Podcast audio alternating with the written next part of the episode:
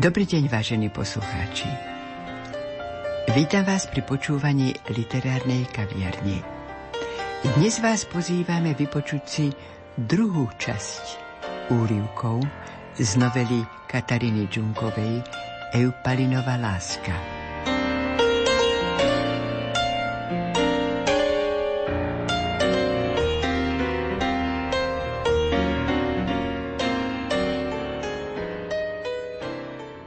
Doktor Ján Galik, keď hodnotil jej novelu, medzi iným napísal.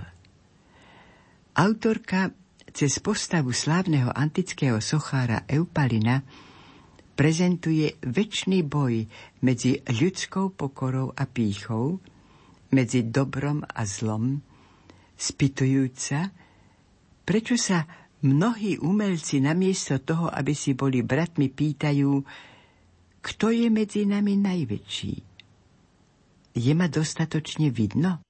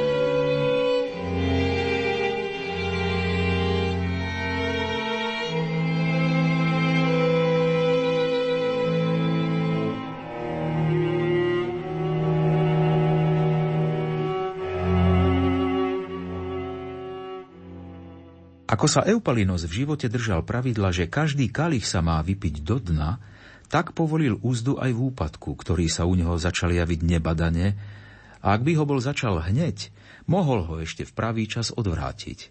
Neurobil tak. Z tejto pozície už nebolo cesty späť. Eupalinos prehrávať nevedel a okamih, v ktorom by vstal, otriasol sa a aj napriek počiatočnej bolesti prekonal svoj stav, nenastal. Priznať si porážku a zmieriť sa so stavom, keď človek čaká na milosť tvorby, to nebol jeho zvyk. A tak sa spúšťal nižšie a nižšie. Nech všetci vidia, ako padá. Nech sa všetci čudujú a nech ním všetci opovrhujú. On sa z ich úškľapkov a pohoršenia bude tešiť. A tak sa aj stalo.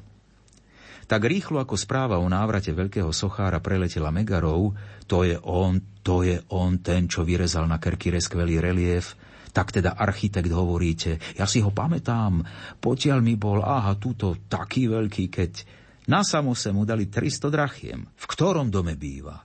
Tisíc drachiem. Tisíc päťdesiat som počul. Sa hneď vynorili aj neprajné reči a tí, čo sa najprv chceli dostať do Eupalinovej priazne, ním ako nalúsknutie prsta pohrdali. Tak to je teda on. Má predsa krásnu postavu. Nie, tak si vravel. Nepodobá sa na otca. A ten dom, sebec bezbožný, fuj. Na Kerkire sa stiažovali, vraj zle vyrátal statiku chrámu. Ja som hneď tušil, že v tom niečo bude. Až napokon celý humbuk zmizol, ako keď sa k moru otočí chladný nočný vietor. Na Eupalina doľahli záchvaty zúrivosti i poverčivosti. Dnes nemôže začať. Ráno nesvietilo slnko dostatočne jasne. Včera ho pozoroval zozadu nejaký človek. Je si tým istý, nemôže začať. To je zlé znamenie. A to dláto? Kde je jeho dláto? K tomu ho vzal? Nemôže predsa pracovať s iným dlátom. Nemôže, rozumeli ste? Aké to boli muky. Eupalinos sa nevedel na nič sústrediť a nároky, ktoré na jeho dielo kládlo okolie, boli také veľké, že úplne zneistel. Celá jeho predošlá práca bola v tú chvíľu preč a sám si pripadal zmetene, že by nevedel vymodelovať ani figurku. Čo to má znamenať? V snahe stoj, čo stoj privolať inšpiráciu, veď raz to už prísť musí, vary netrpím dosť, no tak, by obvinil každého z náhlej krízy, čo ho prepadla. Nepribližuj sa ku mne, rozumieš? Za to môžeš ty, aj ty, aj ty. Ani ty sem nechoď. Najradšej by z dediny vyhnal všetkých ľudí. Rozhádal sa so známymi, odstránil z dielne všetok nábytok, len aby mal svetý pokoj a čas na dôležitú prácu, ktorú mu podľa jeho zdania upieralo v tú sekundu každé stvorenie. Ach, keby mu len tak neštiepalo v hlave. Na chvíľu dostal záchvat, v ktorom by sa vysmial všetkému a všetkým. S plačlivým výrazom kajúcnika by prišiel za všetkými, ktorým ublížil a keď by sa im vyznal, v zápetí by sa strašne rozosmial, že to bol všetko len žart. Ale ako po týchto márnotratných myšlienkach, ktoré azda ani nechcel a nedokázal zastaviť, cítil tupú bolesť. Ach, keby mu len tak neštiepalo v hlave. Vo chvíľach úzkosti chcel byť Eupalinos sám. Každého sa bál – a keď kráčal po ulici, celý sa chvel, len aby niekde nestretol brata. No napokon bol taký opustený, že sa mu tvár zvraštila do úzlíka a hneď celý rozžialený prosil. Kde ste niekto? Kde si? Kto si? Príďte, prosím, príď.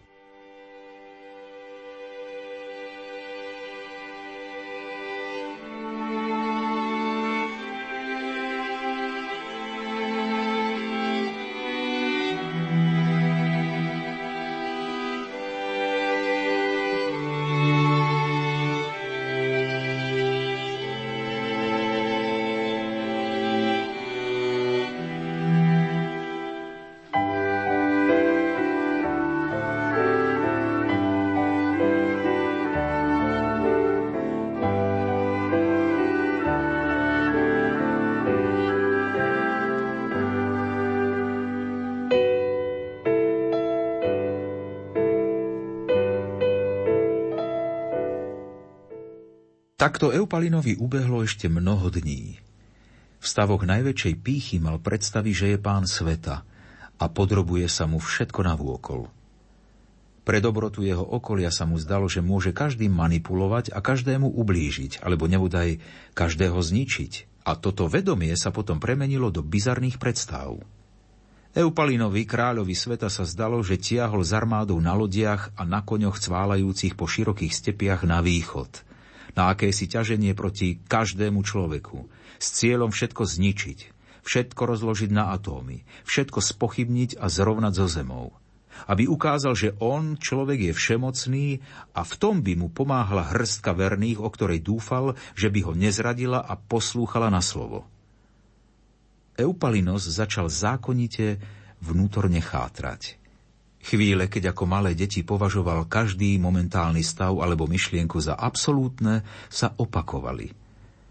Vtedy Eupalinos veľmi zretelne pocítil, že počuje v sebe dva hlasy. Tak veľmi ním prestúpilo, že v sebe nosí i ten druhý hlas, okrem toho prvého, čo chápe veci prirodzene a prirodzene si kľaká, pracuje, raduje sa, hnevá sa i plače. Ten druhý hlas ho neoddeliteľne rovnako ako ten prvý sprevádzal celým životom – to bol on, kto sa ozýval za každým, keď Eupalinos chytil do ruky dláto. To bol on, kto sa ho pri každom úkone pýtal, prečo. To bol on, kto ho odhováral od vľúdnosti k druhým. On, kto mu ukazoval nezmyselnosť a prázdnotu. To bol on, kto mu do duše vkladal úzkosť z Boha. On, on mu kládol za zmysel vlastné pohodlie a túžbu mať neustále nad druhým prevahu. Vravel mu, si dobrý Eupalinos, si šľachetný. Už si toho v živote toľko prežil. Ja viem, ja o tom všetkom viem. Odrazu si Eupalinos zretelne uvedomil, ako mu druhý hlas hovorí netrp. Eupalinos sa strhol. Ako si v detstve namýšľal, že on takému niečomu nemôže podľahnúť? Že každé pokušenie odhalí, veď je to jasné, bodaj by neodhalil, je predsa šikovný a múdry. Ten hlas mu vravel, aha, Boh je nedokonalý. Boh stvoril človeka nedokonalého. To, že sa trápime a ani krásu nevieme vnímať natrvalo, je jeho chyba. Vary človek môže za to, že je len človekom? Ponúkam ti iné, vravel. Rozmýšľaj. Ponúkam ti pohodlie, život ťažký, ale i radostný. Ja ti ponúkam logiku. Ja ti ponúkam svet, kde bude všetko zapadať do seba – tam budeš šťastný, ty i tvoji blízky. Veď aký zmysel má svet, v ktorom má človek prosiť o bolesť? Aký zmysel má svet abstraktných ideí, z ktorých nič nie je? Keď Eupalino strpol a zmietal sa v úzkosti, čo je správne, hľadal oporu vo svojich predkoch. Premietal si konanie všetkých dobrých ľudí, ktorých poznal a všetko, čo si v živote ctil – Každá myšlienka sa mu však rozpadala ako hlina medzi prstami. V ničom nenachádzal zmysel. Človek je úbohý. Eupalinos si chcel ísť obhliadnúť terén, nadýchať sa čerstvého vzduchu a pouvažovať trochu o úlohách, ktoré ho čakali v nasledujúcich týždňoch. Keď schádzal zo strmého svahu a míňal opustený sad olív, nedíval sa okolo seba. Myslel na to, čo v najbližších týždňoch urobí, ako si usporiada prácu – Predstavoval si reakcie ľudí, ba niekedy zašiel v myšlienkach tak ďaleko, že si predstavoval svoj odchod zo sveta, lúčenie. Myslel na to, aké veľké dielo zanechal. No na strome sa v tej horúcej chvíli čosi pohlo. Rozletelo sa všetko drobné vtáctvo. Suché trávy sa nahli a krajina sa zachvela, ako by ju premkol smrteľný vietor. Na jednej z nízkych olív sedela tmavá postava – Pridržala sa rukou konára a dívala sa za vzdialujúcim sa sochárom. A mala v duši radosť. Akú veľkú radosť. Lebo vedela, že po celý život bude Eupalinos odsúdený žiť bez lásky. Ako dobre poznala tú márnosť, tú strasť, to utrpenie duše. Dobre poznala Eupalinovo srdce, aj to, že činnosti mu ožívajú pod prstami jeden po druhom. Ale vyššieho zmyslu v nich niet – ako sa len táto čierna bytosť radovala, že po ďalšie roky jej bude patriť Eupalinová duša úplne celá. V tom okamihu sa zdvihol jemný vánok. Eupalinovi príjemne prúdil do čela a prevísajúcich vlasov. Rukou si na ne siahol a ako by sa pritom pohľadil po temene, zazdalo sa mu, ako by ho olivový sad ešte volal a obrátil sa. A sad bol dokonale prázdny.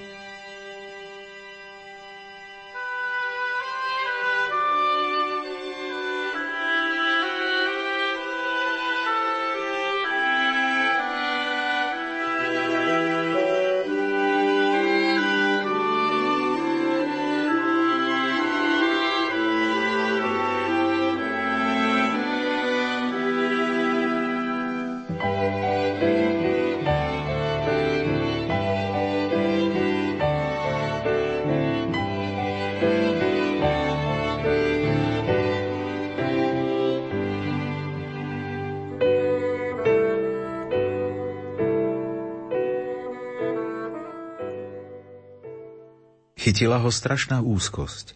Ja. To má byť môj obraz, moja podoba. Podoba Eupalina z Megary.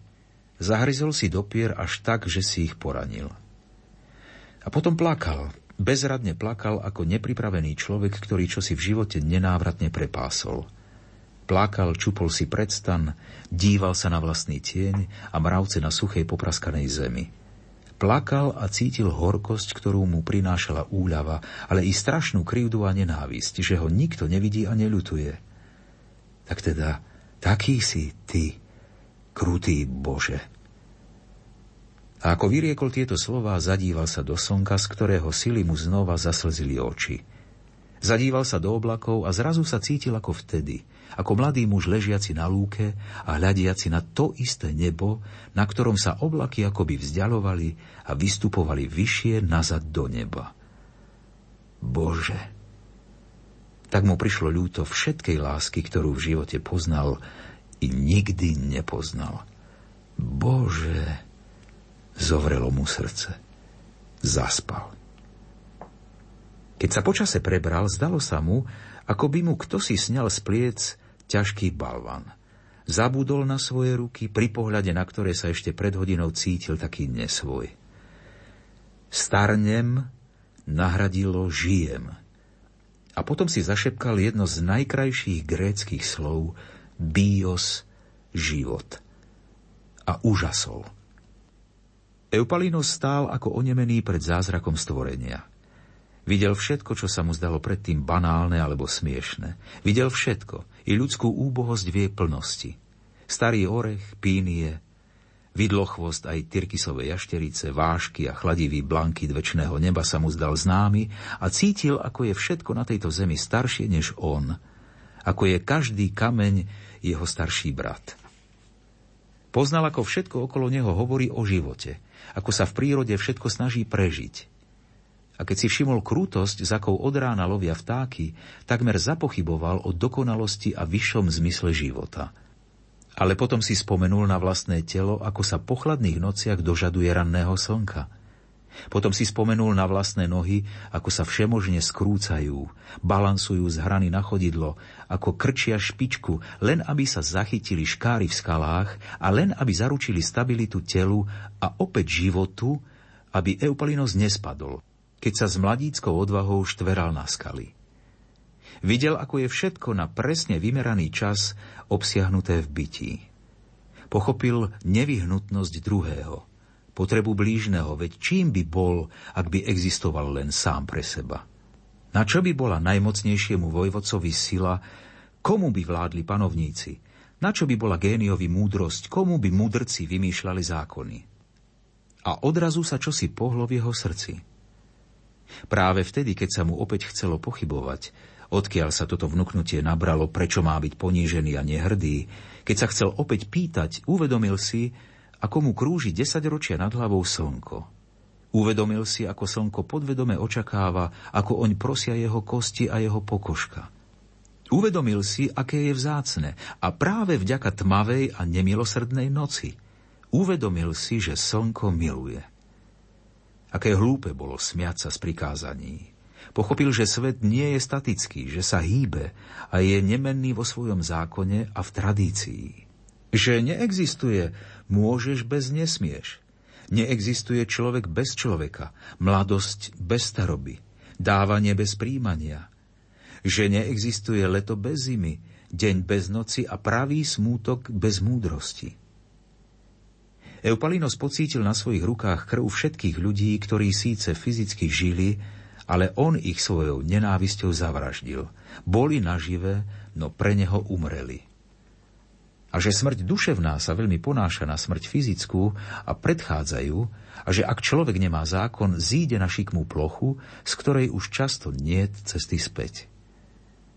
Uvidel vieru ako predpoklad každého ľudského kroku. Vieru ako sprievodcu dňa. Dokonca vieru ako nevyhnutný predpoklad architektúry. Ba zistil, že láska je to, čo stavia. Čo vie postaviť skepsa? A čo pochybnosť? A on ako architekt by mal predsa o tom vedieť najviac. A potom Eupalinos zišiel od divadla až k rybárským domom pred Korint. A zadíval sa, ako sa vysoká tmavozelená tuja kolíše vo vetre. Ako sa zo suchých tráv a spíny ozývajú cikády a na vrchole svahu rastie 12 olív s tenkými kmeňmi. Bože, veď Ty si stvoriteľ toho všetkého. A ja sa proti Tebe búrim, ja sa chválim, ja sa vyvyšujem.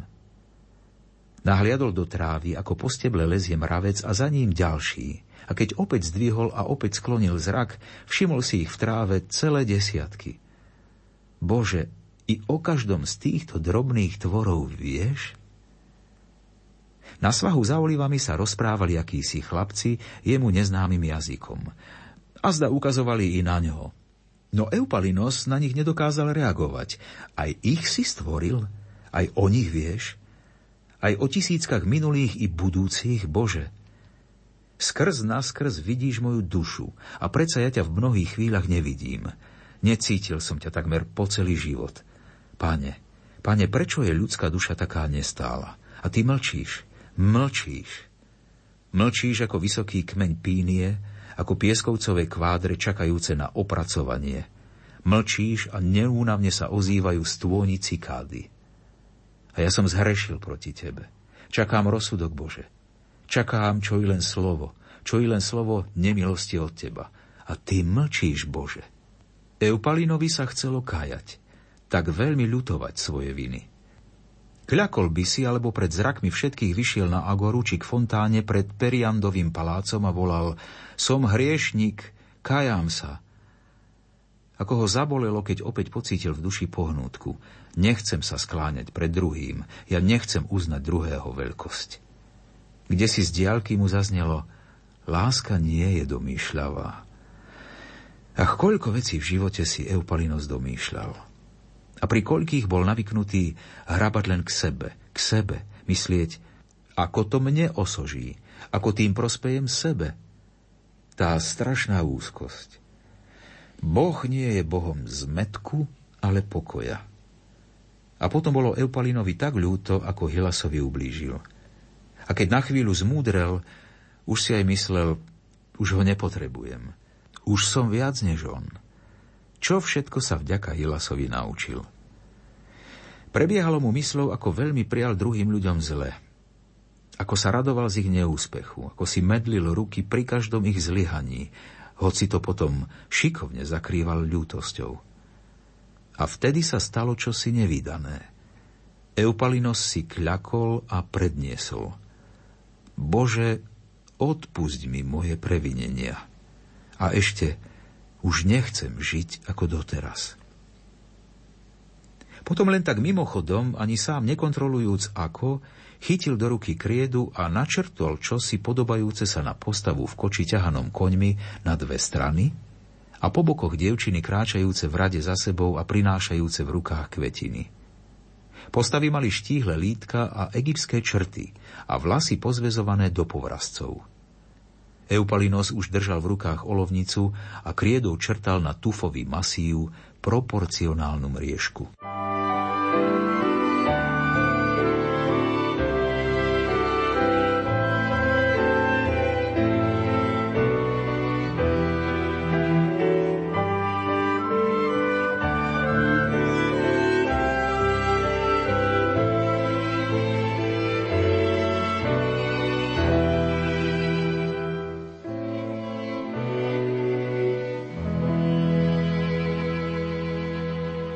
Eupalinos tesal.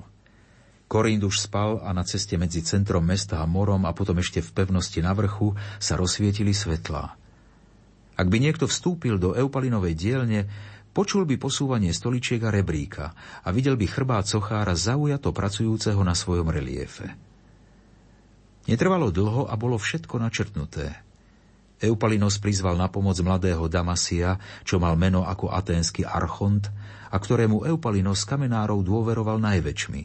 A ešte Alexandra, akéhosi jednoduchého, no zručného chlapca z Tesálie. A spolu dokončovali hlbenie vrúbkov a profily z prievodu štíhlych dievčat nesúcich kvety. A ten, čo nepotreboval nikdy pomoc, ju odrazu s radosťou príjmal. A kone s dlhým pískom dostávali odrazu vypuklejšiu podobu. A keď zarákosím pred zálivom skutočne zaherdžal hnedý kôň, Štvorzáprach bol takmer hotový a Eupalinos si odrazu oproti tým dvom mládencom uvedomil, ako veľmi zostarol. Spolu s chlapcami dokončoval úzdu i záprach, ihlicu, vodeve a sponu vo vlasoch. Listy rozkvitnutej kvetiny v dievčenských prstoch a najmä kone, ktoré vyzerali ako živé. Posledným povrchovým prácam sa pridali štyria mladíci, presne tí, ktorých Eupalinos sprvoti odmietol – a spolu brúsili, vyfúkovali a čistili kameň, aby na bielom tele postáv ešte väčšmi vystúpili tvary. Relief bol hotový.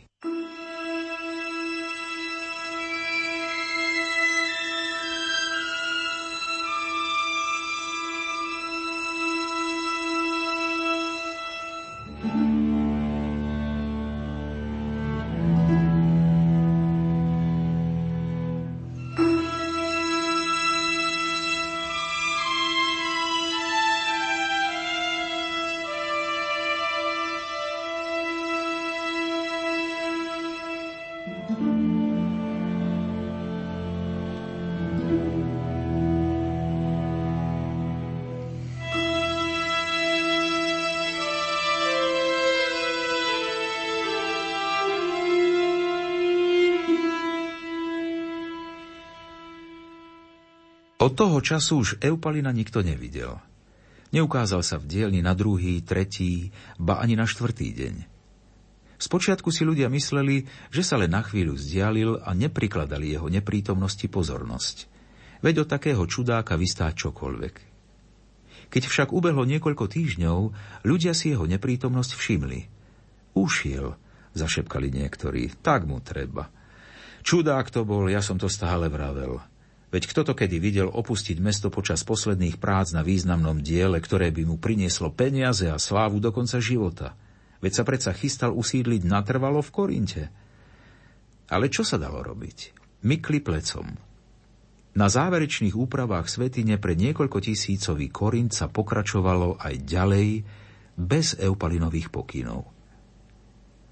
Eupalina v posledných dňoch pred oným záhadným zmiznutím zachvátil taký veľký nepokoj, hnev nad vlastným ponížením i lútosť, lútosť, hlboká lútosť, že Boha nepoznal skôr. Urazená pícha priznať si chybu. On? On, že prosil o pomoc? On? Veľký Eupalinos sa modlil? On, on zhrešil, skutočne zhrešil a Boh mu odpustil. Boh mu odpustil? Nevedel to uniesť. Nie, nie, triasli sa mu pery. Nechajte si tie vaše chvály. Alebo nie, nie, nie, pokračujte. No tak, chválte ma. Alebo si hovorte, čo chcete, ja vám i pohrdám. Lebo ja mám v sebe oheň. Lebo ja neviem, čo so sebou. Lebo ja som sochár, rozumiete? Genius. Ja. Ja. Len si hrajte svoje podivné hry na slávu Apolóna. Len si noste čierne vypálené vázy. Bojte sa uhranutia, čarujte s bábikami. Verte, že vám zázračný kruh prinesie lásku milenca, po ktorom túžite. Je to všetko hlúpe. Hlúpe, rozumeli ste? To nie je nič pre mňa. Ja som iný. Netušil, kam sa podieť, čo urobiť a ako žiť ďalej. A vlastne aby i sám zabudol na ten náhly otraz v duši, keď sa modlil, bola to predsa len umelecká invokácia. To je predsa bežné. Eupalinos utekal smerom na západ, tam, kde sa nad rybárskymi domami čertali kopce. Minul klenutú cestu a plný dojmu, že ho všetci sledujú, každý na ňo ukazuje prstom a každý ho pozná, ale i spíchy, keď si namýšľal, že ho isto sledujú z diálky korínsky mešťania a on im svojim útekom naženie strach a ukáže im, aký je neviazaný a on ich nepotrebuje, utekal preč. A došiel až za vinice i za olivové sady, o mnoho ďalej, než sa túlal v dňoch úzkosti. A ešte ďalej, smerom ku kopcu s vysokým stromom na vrchole. Ani sa neobzrel a nezachytil, keď sa za ním z dola ozývali hlasy. Minul i územia so súmerne vymeranými poľami rôznych farieb. Ako veľmi ho boleli chodidlá od kameňov a tráv, čo sa mu zakliesnili do sandálov a lítka od pichľavých kríkov, cez ktoré sa musel predierať. Pokračoval však v ceste. A na obzore sa už čertali vysoké hory – ešte po tie dôjdem, vravel si. Ale keď nastalo ráno druhého dňa, minuli sa mu zásoby vody a kto pozná grécke slnko, vie, čo všetko spôsobuje jeho páľava. Eupalinos stúpal do kraja, kde nikdy predtým nebol a za každou zákrutou a krivolakým chodníkom si vravel ešte tam, ešte po tú zákrutu dôjdem. A napokon už nevládal. Stratil cestu.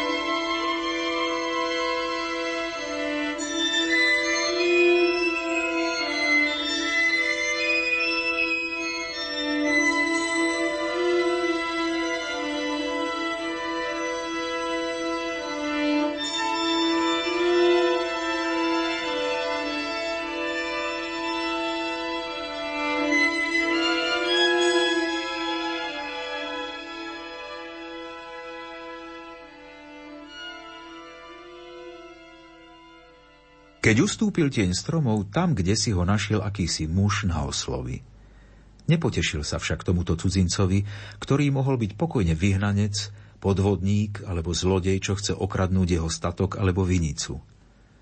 No šiel s ním ešte jeden muž a po kratšej hádke, čo so zraneným cudzincom, vzal ho k sebe domov. Podľa ihlice na zničenom eupalinovom plášti sa domnieval, že cudzinec musí byť zámožný mešťan – Nenapadlo mu však, že z Korintu. Veď kto by sa sem dostal zo zálivu a po akej ceste? A keď sa o celkom zoslabnutého Eupalina, čo putoval tri dni a nevstal z lôžka skoro dva, starala dcéra onoho muža, zdalo sa, že čosi sa v Eupalinovi pohlo a akýmsi zvláštnym pôsobením prvýkrát nepohrdal jednoduchými ľuďmi z dediny. A tu sa stopy o Eupalinovi končia. O mnoho rokov neskôr sa na korínskom trhovisku povrávalo, že kde si v horách žil starý sedliak Eupalinos, ktorý nemal nič, len chalupu a stádo štyroch kôz a ktorý dedine postavil krásnu studňu. Kým vládal, pomáhal miestnym na stavebných prácach a náhrobné kamene tesal aj celkom nemajetným obyvateľom také krásne, že ľudia nevychádzali z údivu. Vraveli, že bol až takým dobrákom, že ho považovali za hlúpeho – a že zvlášť na starosť mu veľmi záležalo na mládeži, ktorá si ešte nenašla svoje miesto vo svete.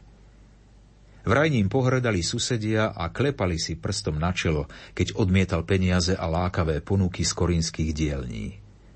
Lenže on neopustil svoj kúsok zeme, hlbokú studňu a svoju dedinu. Po horách sa vtedy šírili zvesti, že zomrel so slzami v očiach a jeho posledným slovom bolo – Kalos, krása.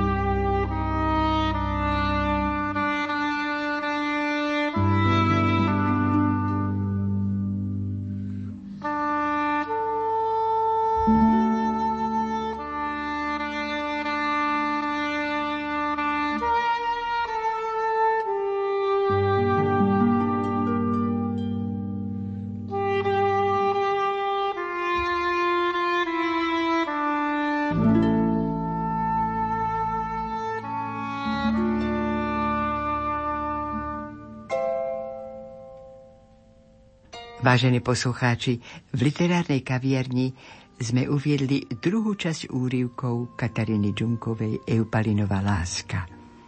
Interpretoval Jan Galovič, hudobná spolupráca Diana Rauchová, zvukový majster Matúš Brila a lúči sa s vami Hilda Michalíková.